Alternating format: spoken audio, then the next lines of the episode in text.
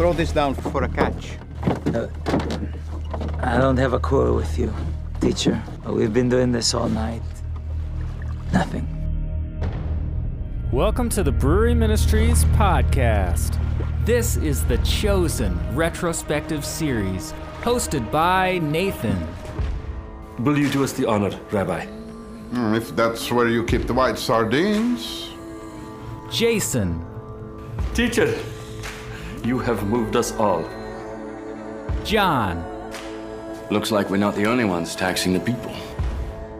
and Nick. It's the biggest pile of dung in all Capernaum. This episode will contain spoilers. We recommend watching the episode before listening to the podcast. I'm on official business. Only Roman business is official business.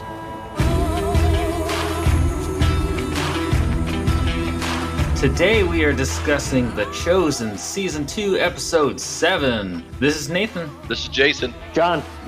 We're four guys with different views. Purpose of this show isn't so much theological accuracy as it is just open discussion, and we encourage people to investigate the things that we talk about from this show. We always start off with an icebreaker because this is a Brewery Ministries podcast. What we like to do is talk about what drink or beverage we brought to the table for our discussion today. So uh, let's start with Jason. What you got? I took what you had last week, that um cinnamon dulce from Firestone. You were like the fourth person who said something since last week, and so I said, "Heck, I'm gonna go try it out." So it's not that bad. Really? Yeah. Awesome. He didn't say it was good. He said it's not that bad. What was your first impression of it? And then once you got into it, what did you think? The very first when it first hits your mouth, I thought, "Well, that's kind of strong," but then it kind of falls into like a cinnamon, and kind of tapers off, and so it's got a good aftertaste to it as well. But that first, as soon as it hits your mouth, is woo. And this one does taste a little bit better. I- Well, it is a stout at room temperature, so I left a couple of cans out on the counter, so me you could taste the cinnamon a little bit more instead of just pulling it right out of the fridge. What about you, John? What you got? Oh, just coffee. No, I'm kidding. Uh, I actually have a beer for the first time this season. It's nothing that exciting. It's the same thing I had in season one. so I still had a couple left over, but it's uh, Rhinegeist Sunspun Shandy. It actually is. Grapefruit and orange juice in it. It's pretty crisp and kind of refreshing. That's a new brand for me. No scotch. No, not not yet. Uh, maybe after I get all this work stuff taken care of. Their last season, the first couple of seasons, he had some scotch. I'm like, what? Yeah, All right, Nick, you're up. it's water. I uh recovering from the flu and during my evacuation process of the flu, I tore up my throat. So carbonated things are not exciting right now. Ah, man, Yeah. sorry to hear that. It's all good. But yes. Well, speedy recovery, man. I have the same thing I had last week that I wasn't drinking because I had to go to work. But when I went to the fridge, yeah, I matched Jason today. Cinnamon Dolce Nitro Stout by Firestone Walker. I noticed this beer at the top says beer before glory. Interesting motto. I went to the fridge and I almost pulled out a left hand peanut butter stout, but yeah, I just really liked this beer, so I picked it up anyways. And it really is like eating a tablespoon or teaspoon of nutmeg on the first sip, but after that, it's awesome.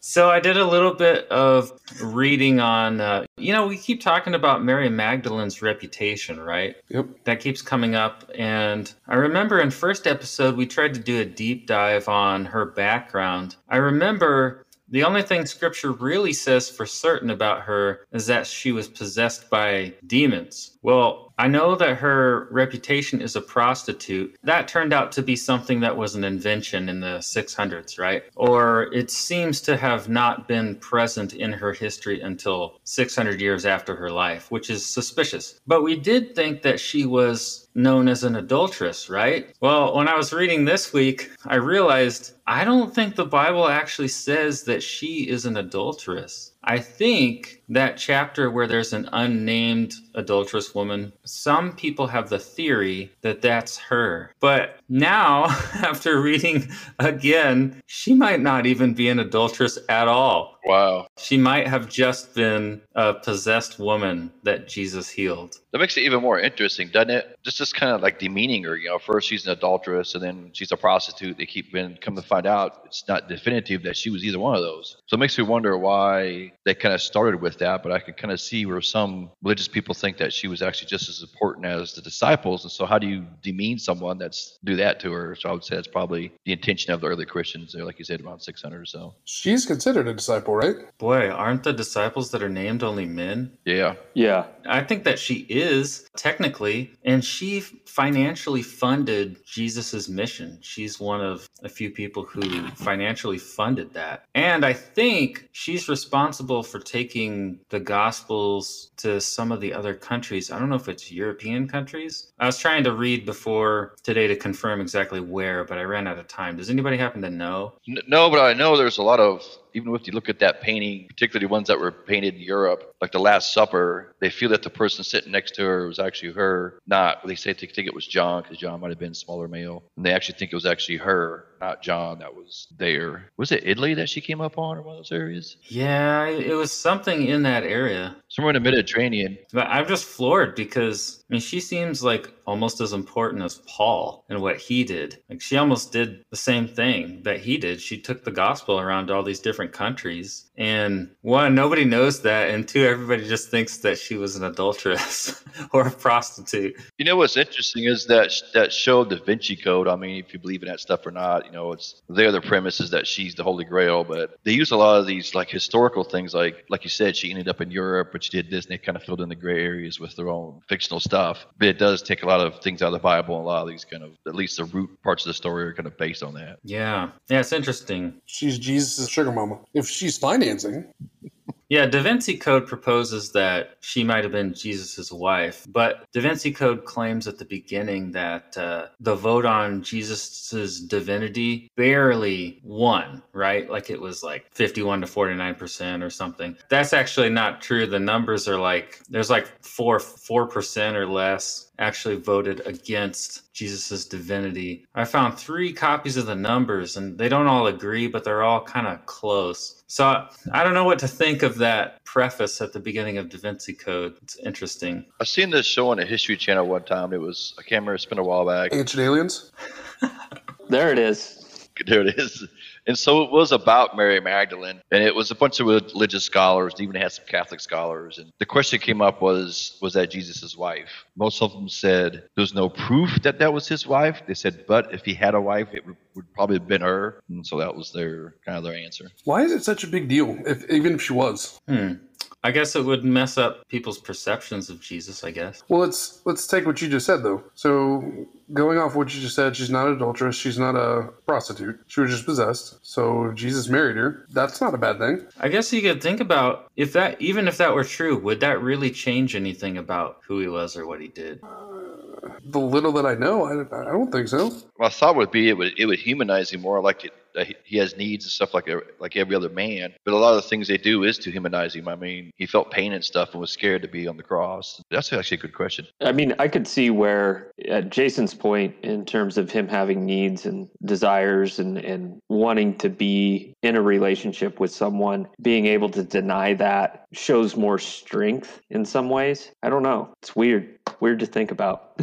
Anyway. I think maybe they don't want that connection because it's not anything to do with him. It's still to delegitimize her. It could be. I would think that they would have kids somewhere if he had been married. I mean, they didn't have birth control. That's some Da Vinci Code stuff there. Hmm? That's the premise of the Da Vinci Code. I mean, that really, the the bloodline. I've got a cryptex back here, so Is that there's a half god lineage running around somewhere? I'm, I'm telling you, there is absolutely a way. If historically all of these people existed, someone out there has the blood of Christ. Because his cousins and his aunts and uncles, those people didn't just all suddenly die. Whether it's direct or indirect, there is a bloodline out there. You'd have to establish the bloodline, though. That'd be the problem. Well, yeah. You'd have to find a known descendant. Hell, we can't even find a known truth gospel that we all believe reads the same. Okay, so if Jesus' father is God, but his sibling's father is- is Joseph, then he'd be the only only one with a divine blood, right? So, But he's got his mom's blood in him, mhm. and his mom would have sisters or brothers. And if those people have kids, it's still the same blood because those sisters and brothers of Jesus' mom came from the same parents, right? oh, I see. So it's his bloodline, but it's not like the bloodline of God, right? The divine, yeah. Right. Okay, That, yeah. That'd be his mitochondrial DNA. I think it's what you get from your mom. Yes. I've seen that on the History Channel too. I wonder if anybody from his family survived the temple in Jerusalem being sacked in the 70s. Didn't Joseph have other kids? I I was thinking it was, and he had, didn't have more than one wife too, right? That I don't know. Yeah. But hear me out though. That's not a bloodline because Joseph's blood is not in Jesus. It would track back to Joseph, but to actually track back maybe to did Mary not have any other kids? Well, I think that she did, but in Catholicism, they'll say that she doesn't. But Jesus has James as a half brother. I was assuming that that was her son. I mean, I think there's other sons listed in the Gospels, and they're referred to as Jesus' half brothers. If Jesus was born of a virgin birth from Mary, Joseph is his stepdad. Mm-hmm. Yeah. Suck on that, Catholicism. Well, you guys want to jump into the episode? I, I don't know, Nathan. Maybe we should just keep talking about this. It is all very interesting. I have a picture of Jesus riding a Tyrannosaurus Rex on my computer somewhere. So Is he holding an American flag and has like No. an eagle flying over? Or? no, I, I don't think he was concerned about that. Okay, let's jump into this episode. I did look up what uh was it the cohort urbane? I looked up what that was. I surprisingly it took me this long to actually look it up. What is that? So like the God, what's his actual name? Atticus. He- They're like a, a police that's not the Praetorian Guard, which the Praetorian Guard became or was the Emperor's personal bodyguards. So the urban cohorte or whatever you however you say it, they were just like police that could travel. Interesting. I kind of look at him as kind of like the Secret Service Yeah. a little bit. Yeah. They they work just for the Emperor. And so we get this episode. I mean, we get to that part, that whole. I could see some disdain there with the regular military personnel and that group particularly. I mean, they have their own seal and everything. I mean, even the show, we kind of showed him there with his own seal. I like him. He's interesting. He's apparently the only smart one. All right. So here is the IMDb plot summary for the episode called Reckoning. After learning of Jesus' whereabouts, Quintus sends Gaius to arrest him. The disciples lose control as they argue about how to respond. While seeking information about where Jesus has been taken, Andrew and Philip encounter old friends. Okay, so at the beginning of this episode, we see a public notice being nailed up, and it says Jesus of Nazareth sought for questioning. Now, I think I caught someone taking this notice down, and it was Atticus, right? Did he rip that down? Yeah. Why would he take that down? Because he takes it to Quintus. Did he not want anybody to see that, or? I think he was just trying to like make a point. Yeah, you're probably right, because there's probably more hanging around somewhere else, right? Oh yeah. Yeah. Because remember, he, yeah, he walks into the front door or whatever, and then dude's like, "You want to speak to Quintus?" Okay, and he like about Everyone this. does. Yeah. Yeah, exactly. Yeah, at first I thought for some reason maybe he was taking them down, like I'm going to handle this instead of Quintus's soldiers or something, but maybe I read that wrong because it didn't show him taking down more than one notice. Nah, it, they weren't going to let him in, and then he pulled up his shirt, so his special little badge. Like, oh, it's crap, we're letting him in. Yeah, that's how he knew that he was big stuff, right? Yeah, they're like, oh, sorry, I'll get him right now. I'll get Quintus. He's not doing anything. He must be, like you said, Secret Service or equivalent. I thought it was interesting that he says, We never retire. So I thought, okay, they must be specialists, basically. People have to seek them out for their detective skills. I, didn't get why he said they go to Gaul to retire because that's a hell zone. They're fighting up there. I mean, that's where the barbarians and stuff are at. And so I'm like, Yeah, maybe it had something to do with loyalty to Rome, maybe so. Yeah. or like you're supposed to want to protect your country and never stop or something. Actually, that's a good point because Quintus talks about how kind of easy he has it there and all that. So he's, yeah, I guess a good point. So he's like the opposite of Atticus then, because Atticus is getting his hands dirty, and Quintus is sitting in this room eating grapes. So in the next scene, we see Jesus's followers having a stone throwing contest, and there's kind of some tension here. But I was wondering, is there a purpose to this scene, the stone throwing, or is this just here for them to have this argument over? Is there significance to the game or the contest that they're having? I think it's just a vessel to Yeah. drive the conversation. I didn't really see much there that was deeper than how we get from point A to point B in the storyline. So Sons of Thunder are stronger than the other two. Surprise, surprise. I kind of think the scene was kind of setting up that they do things on their own. They don't always listen to Jesus. He said, "You ought before go fishing," but they decided, "Hey, let's have a competition to see who's going to fish." And so you already see they're already are not acting just 100% obedient to 100%. You know, Jesus says jump. You say how high. You're already doing things on their own. And then you also see when you get to the boat there, and Simon and Andrew in the boat, they're bickering over stuff. I mean, it's kind of the same thing. I mean, there there's, there's disagreements there, but when you look, Jesus kind of later on gets on to him about he does want them to be a little more independent. He doesn't want them just to totally just you know start thinking for yourself, start doing things. So I kind of looked at it was kind of leaning it that direction because I think sometimes people just think that the apostles are just they're all on the same page all the time doing the same thing and that they don't have any minds of their own. But I think sometimes these scenes, or in this case here, I mean, you don't know what they're talking about, but this is Dallas Jenkins saying they're not on the same page. They do have some disagreements. They do think for themselves. They do bicker. They have different ideas of getting things done. Yeah, I think it is inevitable that they would have quite a few arguments because you've got a zealot who hates the government, and then you've got government employees on that team. I mean, they're complete opposites. They're natural mm-hmm. enemies, so of course they're going to fight, but I guess we don't think about that much. There is a scripture that this reminded me of. It's the one where they're arguing about which of them is the greatest, and then Jesus asks them, What are you guys talking about? So this isn't that exact scene, and I can't imagine that they wouldn't do that scene later. So maybe this is just kind of a shadow of that scene and a hint of maybe what they're going to address later. You think it's interesting that Andrew is kind of losing his mind here and having a meltdown? Yeah, straight up panic attack. He's almost switched places with Simon. Simon, one hundred percent. Yeah. I mean, Simon even says that at one point. What he said, uh, it's, it's, am I the one that now has to remind you that he's the Messiah? So with Simon here, he's really calm and collected. Did you find that to be a sudden development, or do you think they set that up throughout this series? it seemed like a pretty consistent progression over the past few episodes where he's kind of just like bought all in. And especially the last episode when they had left the synagogue on the sabbath and you know he was eating out of the field and it was just like nope you're good. Jesus told you you're good. And he's he's buying more into that concept of okay i just need to do what i'm told here and trust in it. I, I really have to do the trust part If you look at that scene, Andrew kind of got on to Simon for that. He's like, "Why did you get that grain out of there? You know about it. You put Jesus in this bad circumstance, and he had, almost like he has to cover for you in that way." So I do agree with John. I think Simon's kind of matured or mellowed out. He's kind of just listen to Jesus, and everything will be all right. Yeah, I like Andrew, but he was really having a cow here. The whole episode. yeah, it just never stops. I thought that was interesting. So, so I thought, are they going to cycle through everybody's meltdown, everybody in the group? Andrews was exhausting. I didn't catch what Simon said to him when he seen the Romans on the shore, and Simon was looking the other way. I, what did he say to him? He, he said, I'm, I'm going to ask you to take a deep breath. I thought they were going to like jump in the water or something. yeah, i did too But, but like he told him to take a deep breath and they never, I don't know, it never really, I, I missed the point of it apparently. I, I think he was just trying to tell him like hey keep cool Yeah. Like, Hey, yeah, cool. The cops are here. yeah Yeah, cool.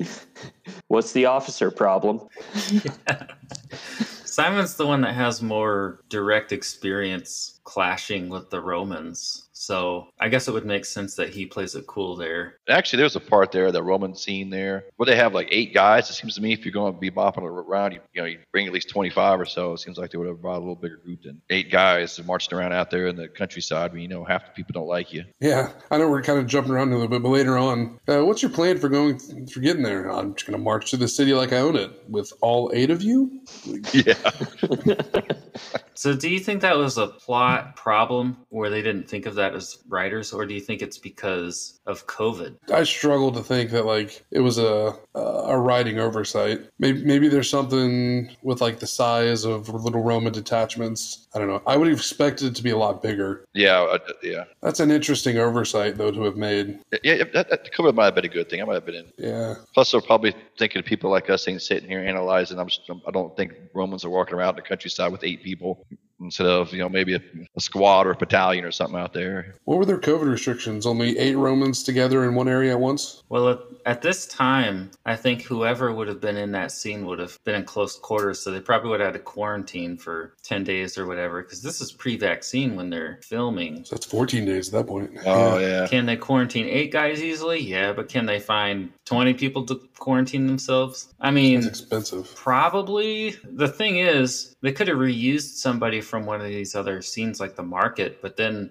we might have recognized them. Maybe they just limited the number to the critical minimum or something. This season cost an extra $750 million so that they could follow the COVID protocols. wow. And so much of it was shot outside. Yeah. I mean, they did really well with the restrictions that they had because I barely noticed anything. I need to rewatch this season with that in mind. Wow. You can't watch Matrix 4 without noticing. I'll tell you that.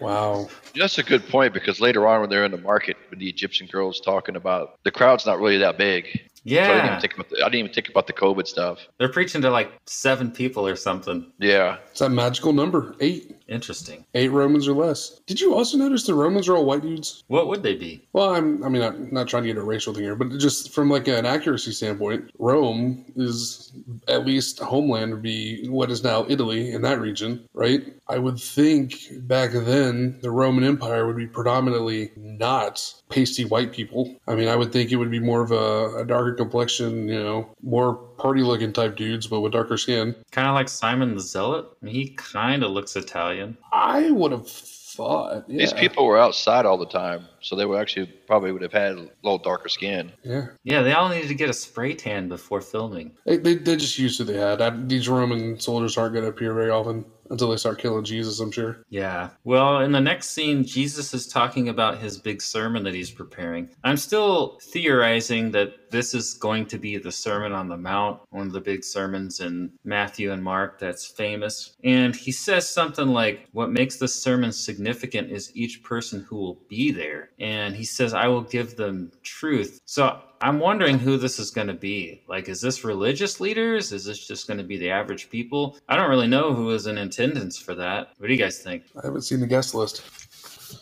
Maybe we'll see it soon. There'd be some aliens there. Yeah. So they're talking about this and they keep talking about preparing for it. How are they going to get these people to this sermon? Obviously, they're not going to hand out, like, oh, invite, here you go. Word of mouth. I mean, he's pretty famous at this point. If he went into a public place, I think at some point in the Gospels, he has to avoid large cities because everybody knows who he is. So they start kind of flocking to him. So ah. he just stays on the outskirts of cities. That's kind of interesting because in this episode, he's camping outside the city where they're at right now. I don't know at what point he became so famous that if he went into Rome or Jerusalem, a crowd would just appear. But after season one, we might be close. So maybe he just strolls into a populated city. I agree with you, Nathan, that I kind of get the impression this is going to be the Sermon on the Mount. The one thing I thought that was kind of interesting with this scene in particular was when Big James, who was with Big James that came back? I can't remember. John? Was it John? I always mix up John and Thaddeus. Yeah, I think you're right. I think it was John. But when they came back, Matthew started running through the list of what everyone was in charge of. And Jesus, like, cut him off. It was like, they don't need to know all the details. I thought that was kind of interesting. Like, oh, okay. Well, I don't think he was hiding anything. I think Matthew was just going to go into an absurd amount of detail. yeah. And it's like, yo, dog, Yeah, you, don't, you don't need to, not the time. It's good leadership. When you asked how things were going, he didn't have need to have a whole list of what every single aspect of the jo- everybody's job was. He just wanted to know things were going all right. And Matthew certainly had that written down. Yeah, but, that, but that's Matthew though. Isn't that I mean pretty much the whole time? Right. I thought of it like a staff meeting. Have you ever been in a staff meeting where everybody's sharing stuff about their area and you're sitting there for an hour and it's not relevant to you? I kind of thought Jesus was addressing that kind of situation. Like, don't worry, they don't need to know that it's not relevant to them. Uh, let's talk about what's relevant to all of you. Yeah. I mean, ultimately, they weren't supposed to be there. That's kind of how I was viewing it was okay, you guys aren't supposed to be here. You're supposed to be out fishing. You ignored that. You came back. And at first, I, in what you guys are saying makes sense now. But in the moment when I was watching it, I was just like, oh, is Jesus like kind of holding back from them because they aren't doing what they're supposed to be doing right now? Oh, that's interesting. Oh, cool. We're going to get half the fish because you two idiots decided to stop fishing. right. Oh, it's interesting that they would do that because they almost starved in the last episode. Yeah. And it's even stated in this episode that they look underfed. So, yeah. Yeah. Yeah, when was it Gaius? When he comes up, he talks about them. Like you'd think they'd be out looking for food instead of just sitting around not doing anything. You all look filthy and underfed. Thank you. He's like, Matthew's used to eating well. Yeah, you notice his concern for Matthew. I thought that was kind of interesting. Yeah, it was almost Yeah. like a jealous ex girlfriend. Ah, that's a good. Yeah, that's a Yeah. great. What do you have to offer him? Yeah, yeah. and he didn't say it out loud. He kind of whispered it to Jesus. Yeah. That way nobody else could hear. Well, that's interesting because I wondered which way is Gaius going to go? Is he going to still be concerned for Matthew, or is he going to be like, well, this guy chose and he's an idiot now, so I'm going to turn into his enemy? You know, like who knows? They had a thing. They had a special connection. Kind a bromance. Yeah. we get to follow Shmuel and Yanni. They visit Yusuf, and Shmuel and Yanni are two Pharisees trying to get Jesus in trouble. They're trying to compile as much evidence against him as they can. It seems like they're trying to track places Jesus has been and find out if he's been healing people on the Sabbath, which we talked about last episode. Supposedly breaks Jewish law, but there was that Pikuach Nefesh clause that said if it was to save a life, you can work on the Sabbath. So obviously, there's a little bit of a debate there about how you're supposed to interpret that. We see dialogue between Shmuel and I believe it's Yusuf. They're looking for the Ethiopian woman and the paralyzed man that Jesus healed because they want their testimony to use against Jesus. But Yusuf says, again, but a woman's testimony is worthless. And then there's like three or four pretty funny lines here where they're just kind of ragging on women because they say, I know he spends a lot of time with sinners, but. And Shmuel says, A woman giving testimony? That's blasphemy. so, what do you think about these guys? Is this the same part where somebody says, "Yeah, uh, she's got a testimony"? He's like, "But it's worthless." Yeah. That, that's yeah, yeah, yeah. Okay. And then he gets mad because it's it's also blasphemy because a woman's not supposed to testify.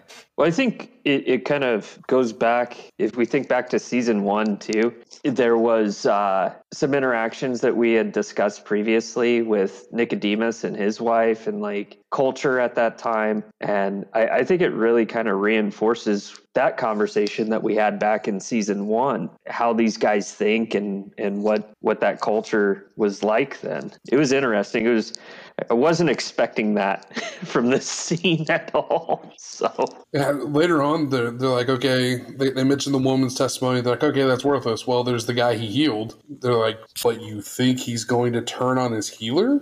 Like, yeah, that's a good point. So I, I think with this group here with Shmuel, I, I think he's kind of interesting because like kind of related to modern day Christianity. You always have these extreme elements, and that at the beginning just they don't care about some of this stuff. And you can use the example here, Shmuel. They, they don't care about Jesus. I mean, the Romans don't care. The other Pharisees really don't care. Who cares? But this guy just keeps persisting, persisting, persisting, persisting. And we know from the story what's going to happen is this extreme element is actually going to win out eventually. It's going to convince everybody else to kind of go along, which I relate that to modern day Christianity because you see in some aspects that's that's what's happening is these extreme minority elements are actually dictating sometimes what's what's going to happen. This nonchalantness with everybody, particularly in this scene about Jesus, is just like they don't care. Why do you keep pushing the issue? But he's obsessed with this. That's a good point. It's like he's got a justice complex, but also his idea of justice is corrupted. Yeah. I ask myself, why does this guy even care?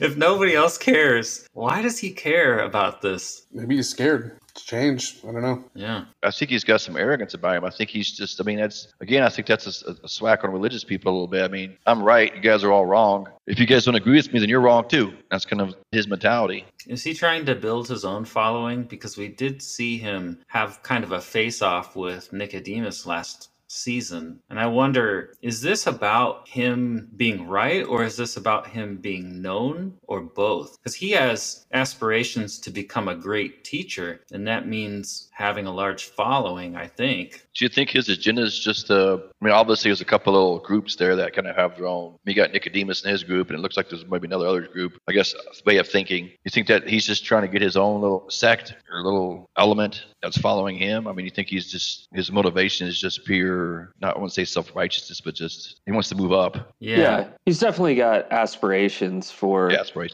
promotion within the organization, but I don't get the impression that he's to a point where he's trying to obtain his own following right now. I think he's just trying to get to the next step, the next progression in that promotion structure, and sees this as a way that he can pursue that and bring to light his value. I kind of think, and this is just a theory, that he might want to replace Nicodemus. And he sees this issue that he thinks Nicodemus is wrong about. He thinks Nicodemus is basically polluting scripture, and he wants to take a position like Nicodemus's. I mean, he's older. Nicodemus is going to retire at some point. I almost think he wants to correct the wrong that he sees Nicodemus creating. That's, that's a valid point.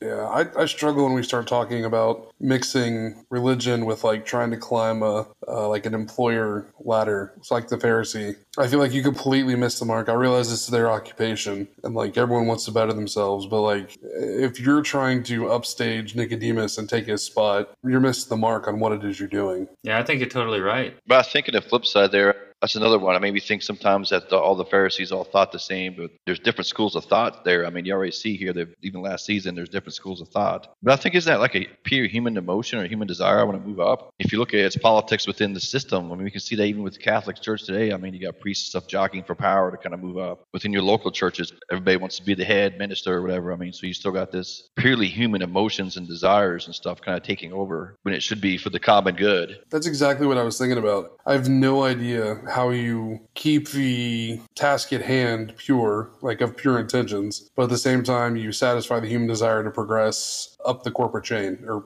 you know what I'm trying to say, Yeah. up the ladder. Uh, yeah. I think inherently you're going to start missing the mark. It's not any different. I mean, moving up the corporate chain, they're not doing anything different within church structure. I mean, they're trying to be in charge, move up. It's not personal, it's business. Well, that's what's so interesting about people, I think, because I don't think people necessarily realize when they start to get off track. If you think about dating, sometimes when you're starting to date somebody, they might be a terrible match for you, but you don't know because your emotions are running wild. So you think you're making a good decision, but you're not. And I think the exact same thing happens in other situations. Like you could get consumed by wanting to buy stuff. My weakness is buying guitars. but the same thing could play into, you know, being in church leadership. So I don't know what you do to make sure you're thinking clear or not, but Shmuel here is clearly off track. He wants to bend all these rules and it's really like a manhunt to try to hurt somebody. Ever a good thing? Something God wants? I mean, it's worse than that. It's a witch hunt. Yeah. But I like that the the Wadi Kel guys reappear. Yes, yes, I thought that was really funny. And so now we've got all the people that we don't like teaming up. It's like the Sinister Six. We're from Wadi Kel. Where? Very small small town. place, no one cares Yeah. about. Atticus and Gaius are heading to where Jesus is camping, which is south of the city. And they say something really ironic here. There's a dropped line about this city being someplace you don't want to go to. Atticus says it's a protest city, but he also says it's a place that's crawling with Pharisees and Sadducees. So the religious city with all the religious people, that's the protest city? Is that supposed to mean something? Maybe it's just me. Maybe it's just you. Yeah. I definitely think that there may be some links there. I took it more as what the, the praetor in charge of that city did not have the type of control that Quintus did over Capernaum. Whoever was in charge of this location was just outnumbered, underpowered, maybe didn't have funding, couldn't keep the people in check as well, at least in terms of what the Romans wanted. And then having two different sects there that had, you know, established populations probably added to that to some degree, but I, I don't know. I, I didn't really think too deeply on this. I kind of took the same view that John did. I mean, it's obvious. I mean, that the, that the Jewish population, the religious leaders, do not like the Romans being there. I kind of took like John did. Just the prefect in that region just was doing a, a bad job. He didn't have his thumb quite on him like Quintus does on his group. Yeah, that's good. You might be right. So keep my theory there in the back of your mind because it might come back in like five minutes. But I think what you guys said is totally valid. So we see Andrew and Simon on the boat here. They're having their argument. And I think it's interesting that Simon says, So you think he's working on secret military plans every time he's gone praying? And Andrew goes, Well, he never comes back with anything. So they're still hung up on this idea that Jesus is going to lead a rebellion. Andrew outright says at one point that uh, you know when there might be a war coming, it's there's something along those lines, right? Yeah. Dude, General Jesus, I'm down. That'd be cool.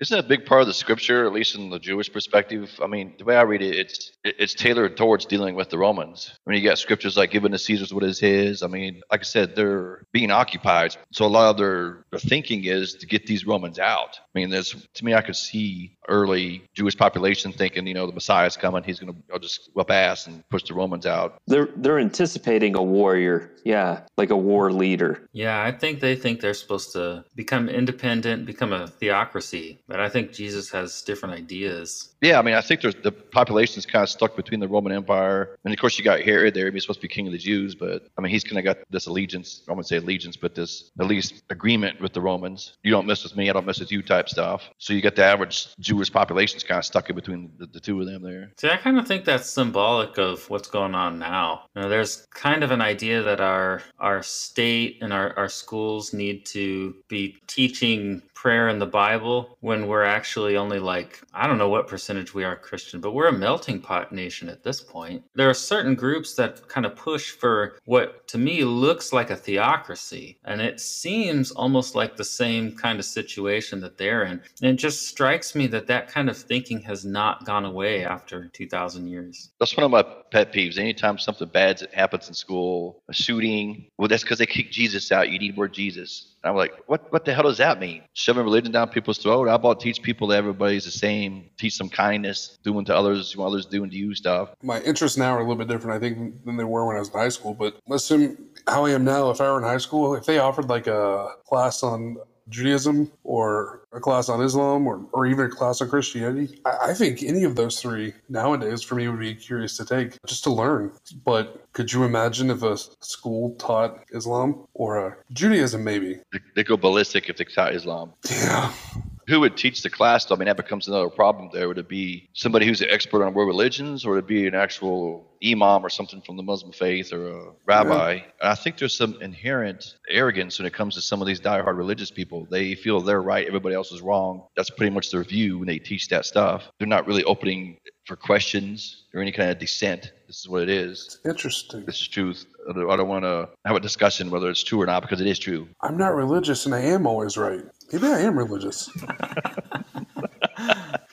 Yeah, so my comments to our Christian listeners is I'm coming from the Christian perspective, but my thinking has also changed from when you know when I was younger, I heard all this stuff about oh no, they're taking prayer out of schools, and I always thought oh that's a bad thing, and then my dad actually kind of brought the counter view. He's a Christian too, and he told me, well, you can't exactly force this on all these people from different backgrounds, or or you bring in this perspective, but they are Islam or or Jewish or something else, you're not actually letting them pray the way that they pray. That kind of creates a conundrum. So, if we're not a theocracy, I kind of think forcing those things is not necessarily the best way to go about it. But what I think is relevant here in the show is I think they're showing that. I think Jesus is showing like a different way because I do think Jesus is the ultimate example of kindness. Great to study Jesus, right? But I don't think he'd go take over and do this top down forcing of religion. I think it's more an invitation to people. And if they want to change or they want to join him or whatever, they've got that choice, right? Mhm. That's kind of the theme I'm seeing in the show. So then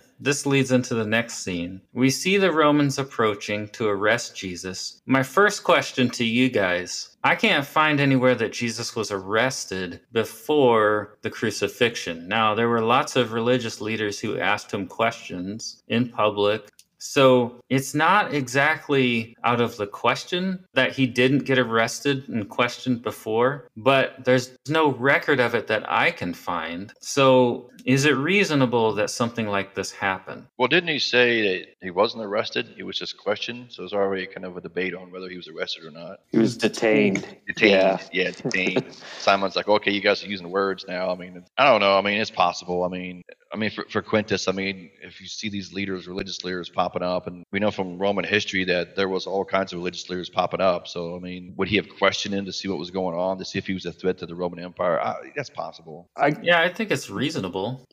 And I think this kind of plays back into, not to go back too far, but when Atticus and Gaius were walking together and talking about how they were going to take Jesus, Atticus said, uh, He doesn't strike me as threatening or scary, and that scares me. I don't know. At this point, I kind of given up on trying to figure out what's accurate and what's not and just enjoy the show. Uh, it made for a good story. So.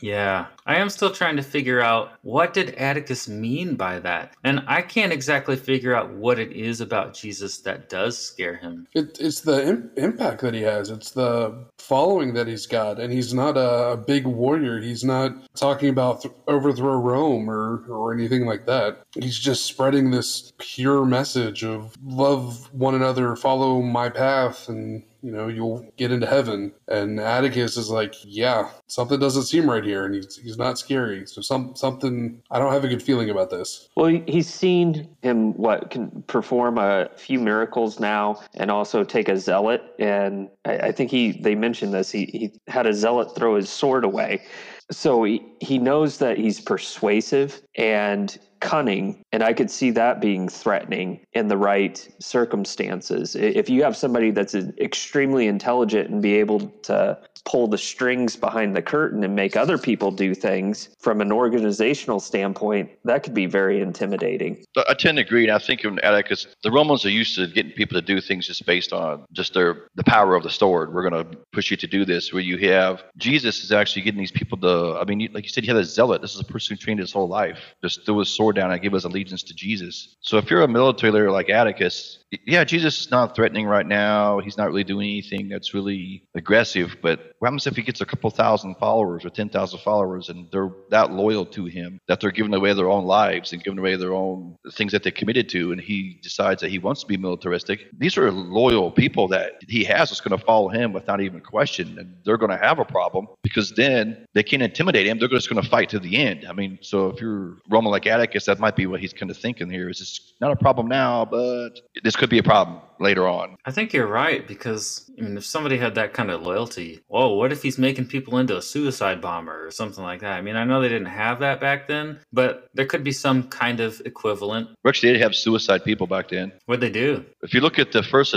acts of terrorism was actually Jewish population. They would jump into crowds of Romans and they would stab them. They would obviously sacrifice themselves. They would get killed, but they would take a couple of Romans with them. Wow. And that kind of falls into like that zealot group a little bit. Okay, so that explains maybe Atticus's mindset at this point. If you can't bribe them, you can't fear them. The only thing you have to do is kill them. And if there's enough of them, they're that fanatical. Yeah. That's a problem for you. Okay, so now we get to the crux of my theory about this episode. You know, last episode we had all this theological stuff to dive into that was straight out of scripture. But this episode, the whole time I'm looking for something. And there's nothing really here. There's no obvious story. So it started to make me think this episode is basically historical fiction. So why is it here? I have a theory about the purpose of this episode, but I wonder if you know, if you saw anything. He's given a lot of messages out this time frame about he's not going to be there forever. Mm. That's kind of a theme. I mean, prepare yourself. You guys go through this stuff on your own. What's what are you going to do when I'm not here? That's kind of the theme I kind of got out of that. He was a little bit more clear on that. I mean, even when he was talking to the Gaius, I mean, he's already not making promises that he wasn't going to stir any stuff up or anything. He knows the end's closer, and he's getting everybody prepared for it. He's making sure that they're prepared to know it's it's, it's coming. At some point, someone's got to pick up on that, right? Like you keep saying I'm going to be here, but you're not. What do you know that I don't? Someone's got to ask him that question. Do you think that perpetuated the idea that he was going to pick up a sword? Like, do you think his followers heard him say that and thought that meant he was going to become a warrior and he was going to get killed?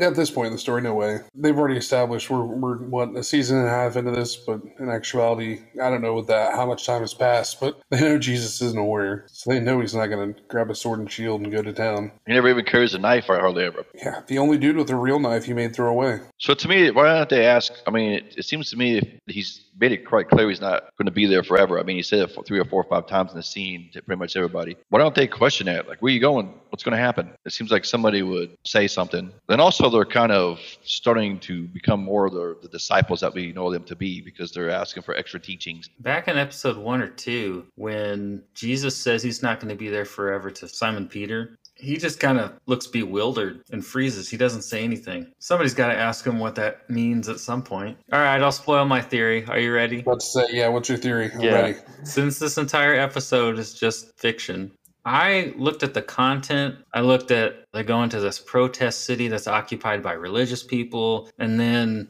I looked at what Jesus does once he's uh, arrested and that conversation on the boat with Simon and Andrew about whether or not Jesus has drawn up military plans. I think they put this episode here because the show keeps addressing modern day problems with Christianity, right? I think that's something they've been doing. I think they're addressing concerns about people saying that we're headed towards civil war and that some of the religious people are perpetuating the tension. And I've actually heard over the past five, six years, I think it was like 2016, 2017 was the first time I heard somebody at a previous church say that we were headed towards civil war. And a couple people there told me that, but actually wanted it to happen and wanted to participate. That kind of freaked me out a little bit, but it also shocked me. So then over the past year or so, after this election and before, I heard a lot of comments about this again. I had a guy come to Brewery Church and say that he believed we were going to have civil war by June of 2021. And then I heard other people say that they had heard from God that we were going to have a civil war by 2021. Other people I talked to actually wanted this to happen because they thought that was what's going to get the country back on track, right? So that concerned me. So just so everyone knows, like, I don't think civil war is a good idea at all. And I think we really ought to avoid that at all costs. Well, about the time that that stuff was starting to stir up would have been the time that this episode was probably written and filmed. And then the release date is June 30th, 2021. So I wonder if they're using this episode to speak to the religious people who think that we need to have a revolution, a political revolution, and they're trying to tell them, hey, look how Jesus handles a similar situation. He lets himself get arrested, he tells his disciples to put their weapons down, he goes in there.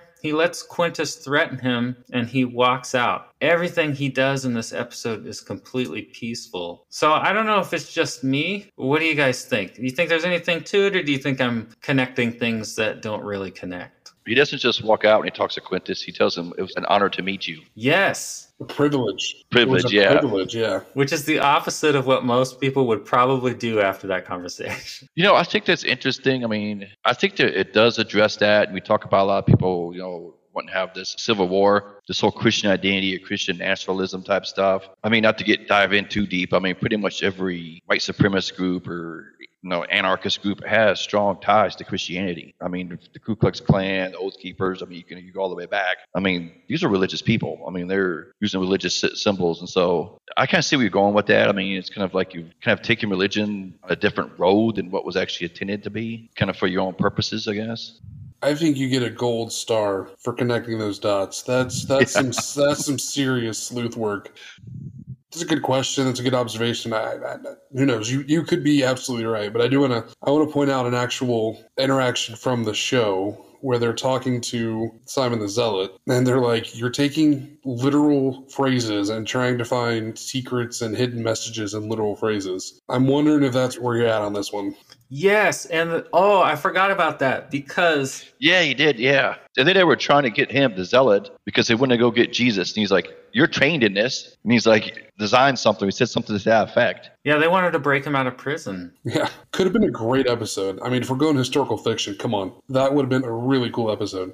Yeah, so exactly what they were debating was Jesus says, I'll be back. And they're like, oh, well, maybe, I think Simon the Zealot says, maybe we're supposed to bring about his return by breaking Jesus out of prison. And that's when Nathaniel says, You just interpreted plain speech as insurrection. Now, I connected again with the whole crowd that thinks that we need to take over the government by force and have this political revolution and all this stuff. A lot of them are really into these political interpretations of the book of Revelation. And I thought that statement in the show was a commentary about that. See, that all goes back into that whole religious politics theme. You know, it's interesting because even with the Pharisees, they keep throwing that word blasphemy around anytime there's something that they disagree with. So it even follows back to them a little bit, too. hmm Yeah, I want to point out most Christians I know and most people at my church would be horrified if there was a civil war. But I think we all know people on the extremes, and that's kind of the concern here. I mean, that's shown with the group that the group of disciples, right? There's hidden meanings. No,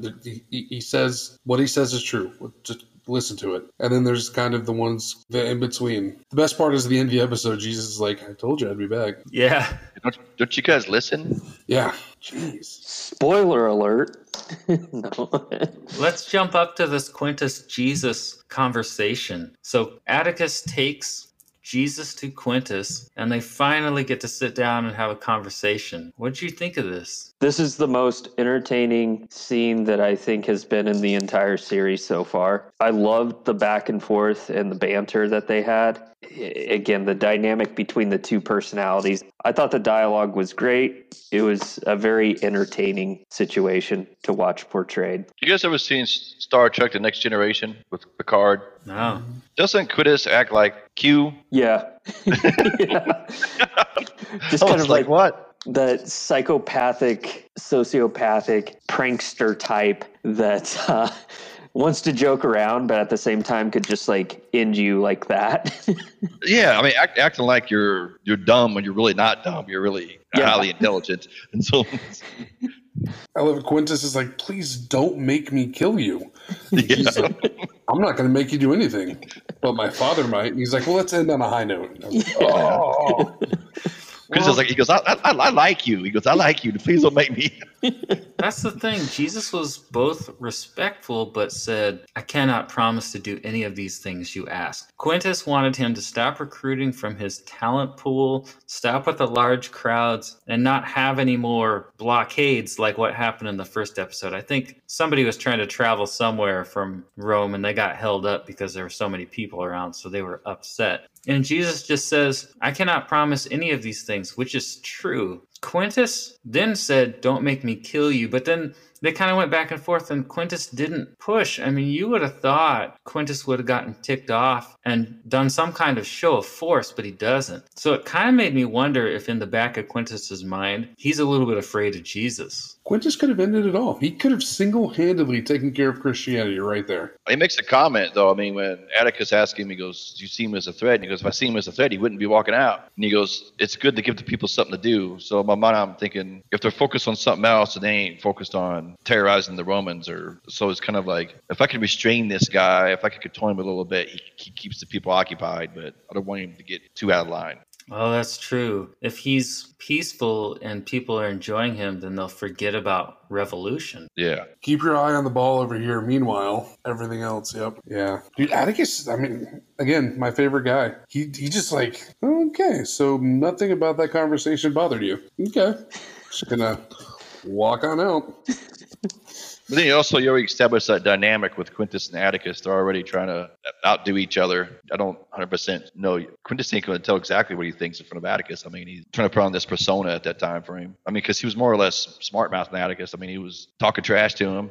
I like to see that debate between both of them because they are total opposites. And I'd love to see Quintus again because, you know, we haven't seen him for a few episodes, I don't believe. So I was excited to see him, but to see the two of them, Quintus and Atticus, dialogue about something they disagree on. They're from totally different planets, so I thought it was hilarious. And what was that? That fish metaphor? That was. That was what the heck? I'm like serious. And again, it goes back. We've already established Quintus is really concerned about his career. So again, more or less to Jesus. Don't make me look bad. 'cause if I look bad, then bad stuff's going to happen. The best part is Quintus even recognizes that that stupid fish metaphor went too far. He's like, "Do you think it's run its course? Do You think we're a little bit past that now?" he breaks the fourth wall. yeah. Yeah. Jeez. Yeah. So, a side note, there was a funny scene when the two priests from Wadi Kilt find Shmuel and Yanni. They run up and the Wadi Kilt priests say, There were women among his followers. And I'm like, Man, they just cannot quit pouring cold water on women here, can they? I wanted to ask, was that frowned upon? I, I would. Why is that a bad thing? I don't know. That's the first time I've heard that in any suggestion that in that culture, having women followers would be a bad thing. I mean, you can downplay them, degrade them all you want with reference to that point in time. Like that's you know that's how a lot of the people were in the laws were, right? But like they're still at the core. You need them to reproduce. So like you can only hate them so much. Apparently, I, I don't understand these people. Like in this episode specifically, like just really beating that point home. Maybe it's because they perceive Jesus as trying to elevate them in status compared to how they were treated in Jewish culture.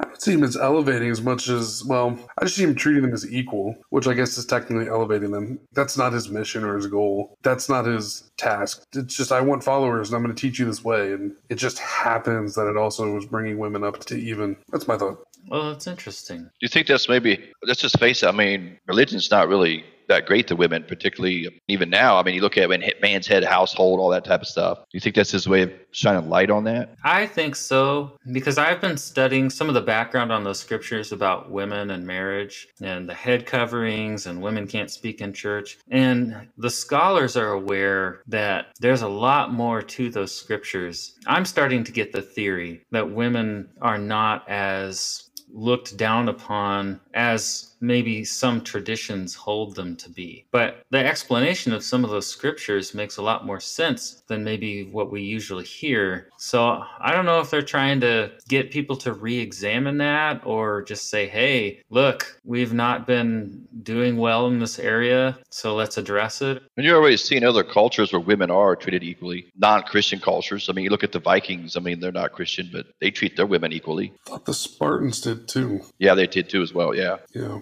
Interesting. Well, we see Jesus return to the camp, and he does not tell his disciples he's back before he goes away to pray. And they're pretty upset about that. Tell me your thoughts on this scene. Let's talk about, before we leave the Quintus thing, Okay. done looked in the past where people almost fear Quintus when they first meet him. Obviously, Atticus doesn't. Jesus doesn't either. Jesus sits there and talks to him like a regular man, and we know from the experience with Matthew, he likes that stuff. So you think that might have had an impact on his liking Jesus? I do. It, it it almost seems like Quintus really likes interesting people or people that can have a real conversation with him. Whether or not it, it, it almost feels like he plays with them in, in some capacity. But I- think as long as he's getting some sort of entertaining value out of it, he'll continue to keep a person around to an extent. So, yeah, I, I definitely agree with you on that. So Jesus is like Quintus's form of movies. Yeah. I think that's good. I just, I just thought that whole interaction was interesting. I mean, Jesus even flatters him. He's like, "Oh," and like you said, it was a pleasure to meet. He's like, "Wow," you know. He's like, it was just kind of interesting. Yeah, I suppose Jesus probably wasn't what Quintus expected either. He said that he was expecting someone to be crazy with crazy hair. He was expecting a bigger John. yeah, I didn't catch that on two watches. Yep. There But he was probably expecting a military leader too, Or a crazy person. or or a guy in a bunch of religious garb. He also makes a comment too about John. He's like, I can't believe John just walks into Herod's court like that. What, what was he thinking? You know, like, what was he? Oh, maybe yeah, I think he, he was. Yeah, yeah, he must have thought Jesus was going to be like John the Baptist. yeah, He's that's what I was saying. Like they thought he was going to be like John, not Purdy, but John the Baptist. different It's hair, okay. different method. they look the same. It's okay. Yeah. What about this next scene? Yeah, Jesus was weird. Why why would he not? Well, actually, you know what? Maybe it's a trust thing. In his mind, he left. He told them, "I'll be back. Do what I told you to do. Keep going and move on." And he's going to trust that they did what he told them to do. Now, whether he knows they did or did not, I don't know. But he clearly acted like he thought they were going to, you know. And he's like, "I told you I'll be back." Maybe Jesus just after his experience there with the Romans, maybe he just needed some guidance. That's kind of how I took it. Is he just needed a little a little guidance? We prayed, kind of gathered his thoughts a little bit. I mean, should he have went back and told him, "Hey, I didn't get killed. I'm good. I'm gonna go pray." I guess he was expecting them to also listen to him because he said he was coming back. I mean, he hasn't lied to him yet, so why would they think he's lying now?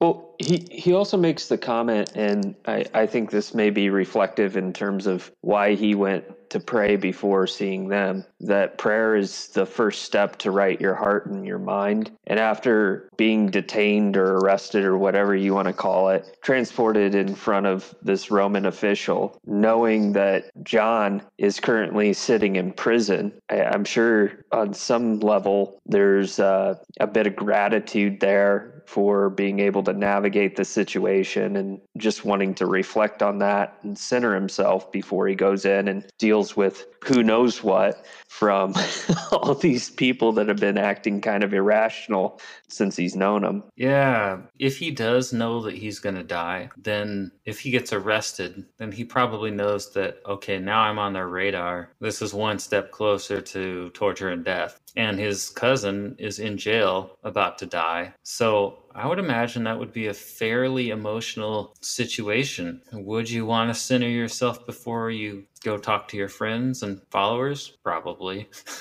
I'd be probably feeling like a wreck. But I would think this is like he knows this isn't the time. Like this is this is not the time. Obviously, this is we've established this this event didn't happen. But at this point in time, he knows this isn't when I'm going to get put on the cross. You know, because we know from historical nonfiction that Jesus has that crying breakdown in that garden later on, right, where he's it starts really weigh on him. Yeah. Spoiler alert, right? So he knows this isn't where he's going to get killed, right? In your mind, does it make it easier to deal with it? You know, you're taking steps closer and closer towards this ending. It's like the start of the ending because I mean he's he's going to go back and he's going to do exactly the stuff that Quintus told him not to do. He knows the end's not now, but he knows it's, this is the start of the end. It's getting ready to be the start. He's on the radar now for the Romans. They told him not to do some of the stuff that he's fixing to do. I mean, he said not to have any big masses. We were talking. He's fixing to go do the you know the Sermon on the Mount. I mean, he's planning for that. When Quintus told him not to do that stuff, it's the start to the end. I mean, he's got to be stressed out. Well, that's what I was gonna say. It, it, it comes down to whether or not Jesus has anxiety or not, right? Is he living for the now, and he he knows that this is when I'm gonna die. I, I can see this two ways. This is when I'm gonna die. So like, even if you know I'm taking the first steps, it doesn't matter because I'm not at this point. I'm only at these points. Or you know, maybe maybe he is starting to get stressed out. You know, at some point in time, we do know he starts to get stressed out. But as far as like, because this is the again fake first domino to fall, does that really? I, I don't know. To me, it's almost like someone on death row. I mean, they know their their date of execution. The closer you get to that date, your anxiety and stress is just going to keep building and building and building and building and building. You know, when you get to that, okay, I'm six months out, the stress is even higher. I'm two months out, the stress is even higher. Okay, here I'm, I'm a week out, the stress is even higher. To me, that's what in my mind, that's what Jesus is. The anxiety it just keeps building because he's getting closer and closer to that date. That's supposed to be how people on death row feel. Just throwing that out there. I mean, I'd be traumatized. By the time he actually goes to be crucified, I think the Last Supper, I can't remember exactly, but he's sweating blood, which, as it turns out, is a real medical condition. So I can't wait to look that up when we get there. It's very rare. Curious, are we going to get full Passion of the Christ? I'm, I'm, you know, apparently four seasons away from learning, but You say four seasons away? it's a long. He says he wants to have seven seasons. He's, the guy's got to get crucified here next season Uh, because you're going to have some some stuff afterwards. Well, see that okay. The, the show is called The Chosen, right? So again, the show is less about Jesus, and, and this is this is my interpretation. Feel free to correct me.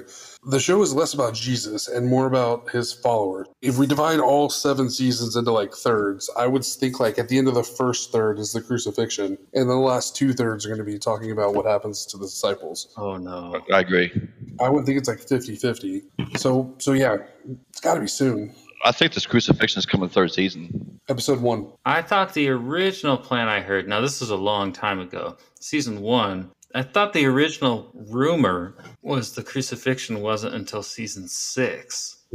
But you got to wonder if they can keep it up this long. And all of them have terrible deaths. You got to wonder if we're going to see all of those. I mean, John got boiled in hot oil and all kinds of messed up stuff. Didn't want to get filleted, a bunch of stuff. Yeah, I read the list of their deaths on World Encyclopedia a couple months ago, and my jaw just dropped. I mean, I knew two or three of them already, but man, they, it was bad. It was real bad. How does Mary get taken out? Hmm, I don't know. She lives. Does she just disappear through time? they let her go because she's a woman and they don't like women. Do they know what happened to her? I thought she just kind of disappeared. yeah, I think that's what happened. She wrote the Da Vinci Code. I gotta look up those Gnostic Gospels and see. Well, they're not all Gnostic. There's like 40 something other Gospels. I need to look them up and see if they're thought to be written by anybody relevant. I'd be curious. So, in this episode, at the end here, I thought it was interesting that Jesus says, You're all gonna have to learn to do this regardless of what is happening, good or bad. Now, in this episode, that makes total sense. This is basically a statement on trying to teach them emotional growth, but it plays into that whole Civil War thing too. Think about the political situation. I mean, he could be saying to us, hey, you're all going to have to learn how to do what I was originally trying to show you what to do, whether good or bad is going on. I thought that statement had relevance to people personally, but also to society as a whole right now. I don't know. We all probably get hung up on stuff going on in the news sometimes. That's when he teaches his followers how to pray because they see him doing this when he gets stressed out. So then he teaches them. You guys have any comments on this last scene? Most people start their prayer off that way, Yeah? which is interesting. The, the big three religions all started off that way too. Some acknowledgement to Oh, God. the same way as the Lord's Prayer here? Yeah. Or by listing like their stressors? No, I was talking about how he just was kind of setting up how to pray. I thought it was interesting uh, that they threw this in again, outlining kind of a template or a format on how to approach a prayer. Again, it, it was an interesting way to kind of loop everything together and uh, provide a lesson there for the disciples. Yeah. I forget about the Lord's Prayer. You know, you hear it early and often. So I think it's cool that that's how that came about. And he like he's like he like explains step by step what it is. I just thought all that was pretty neat.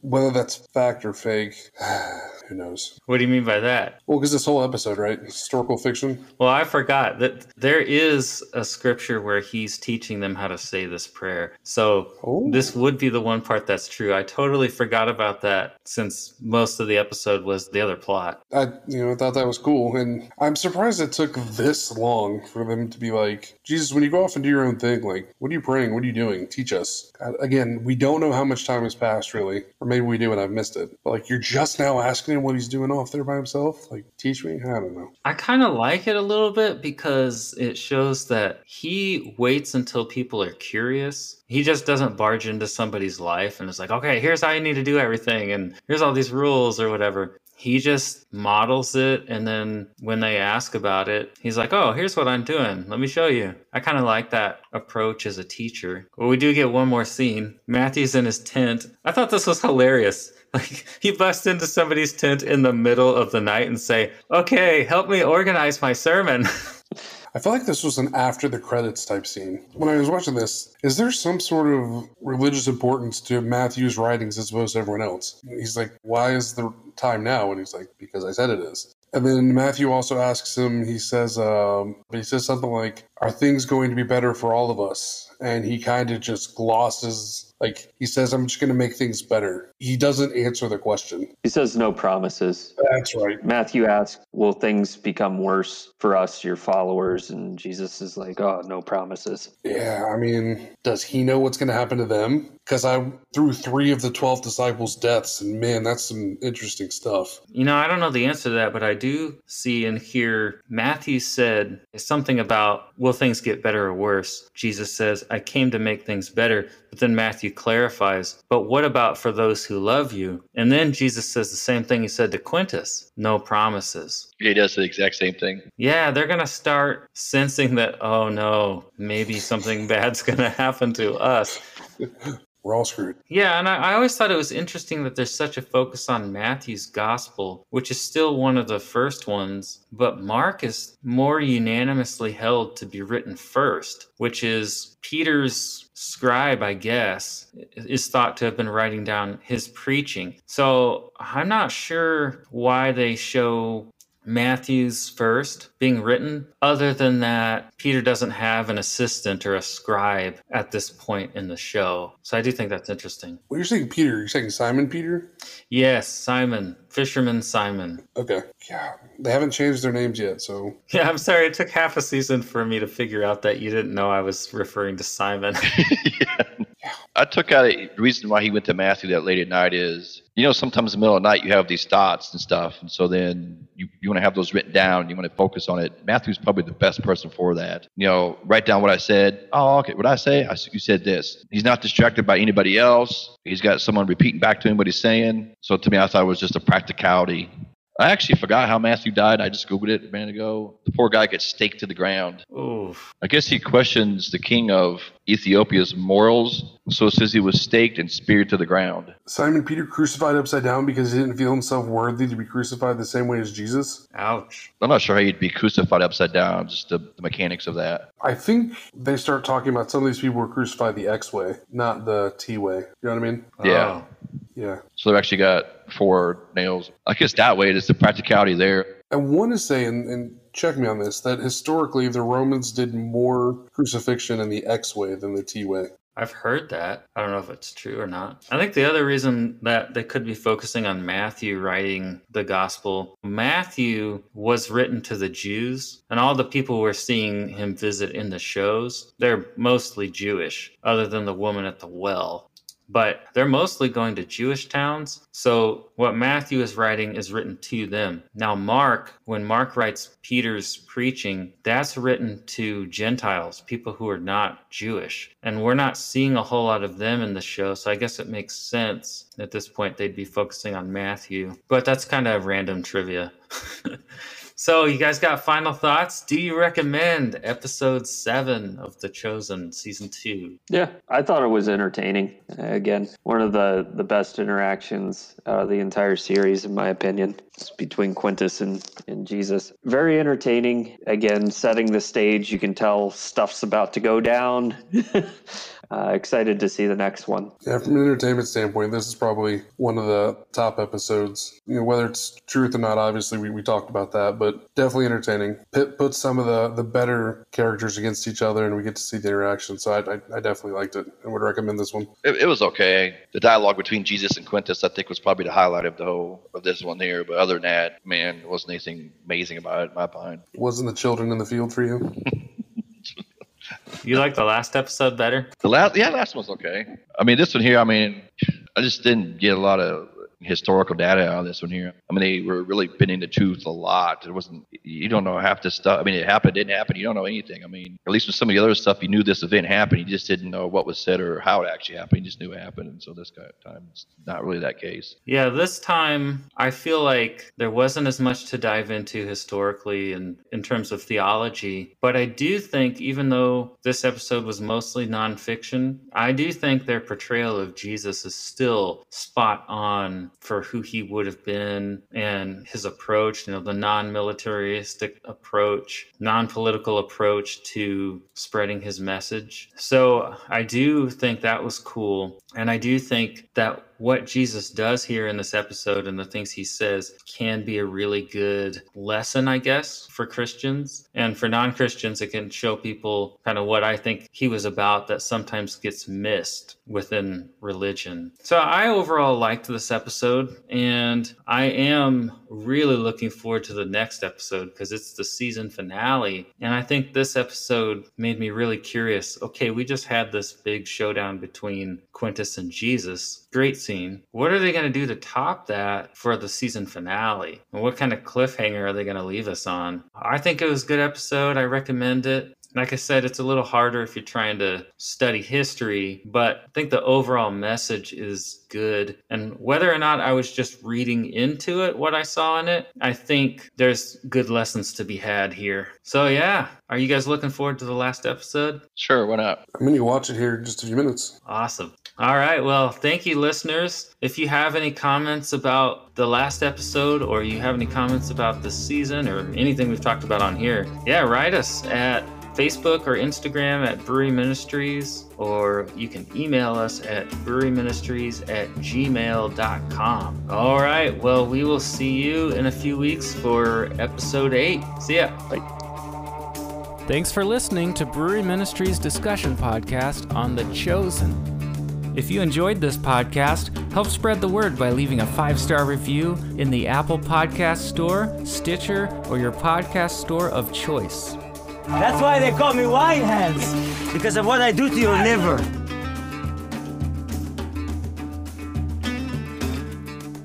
Contact us on the Brewery Ministries Facebook page, on Instagram at Brewery Ministries, or at breweryministries.org. Send us your questions and comments so we can talk about them on the podcast. It's not enough to say hello. Visit one of our spiritual discussion groups at a brewery or online. Visit breweryministries.org for a list of our discussion groups. You can also download our free discussion guides on spiritual themes in the book of Mark, the Dark Knight trilogy, or the Avengers movies at breweryministries.org. That those who do the actual fishing are unholy, foul-mouthed, given to gambling in secret dens, and even fishing on Shabbat.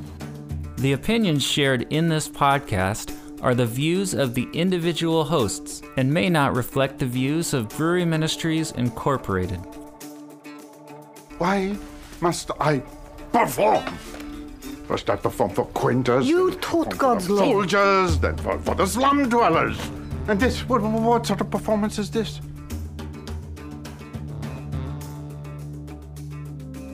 All music and sound clips included in this podcast are the intellectual property of their respective copyright holders. They're included here for the purpose of review, and no infringement is intended.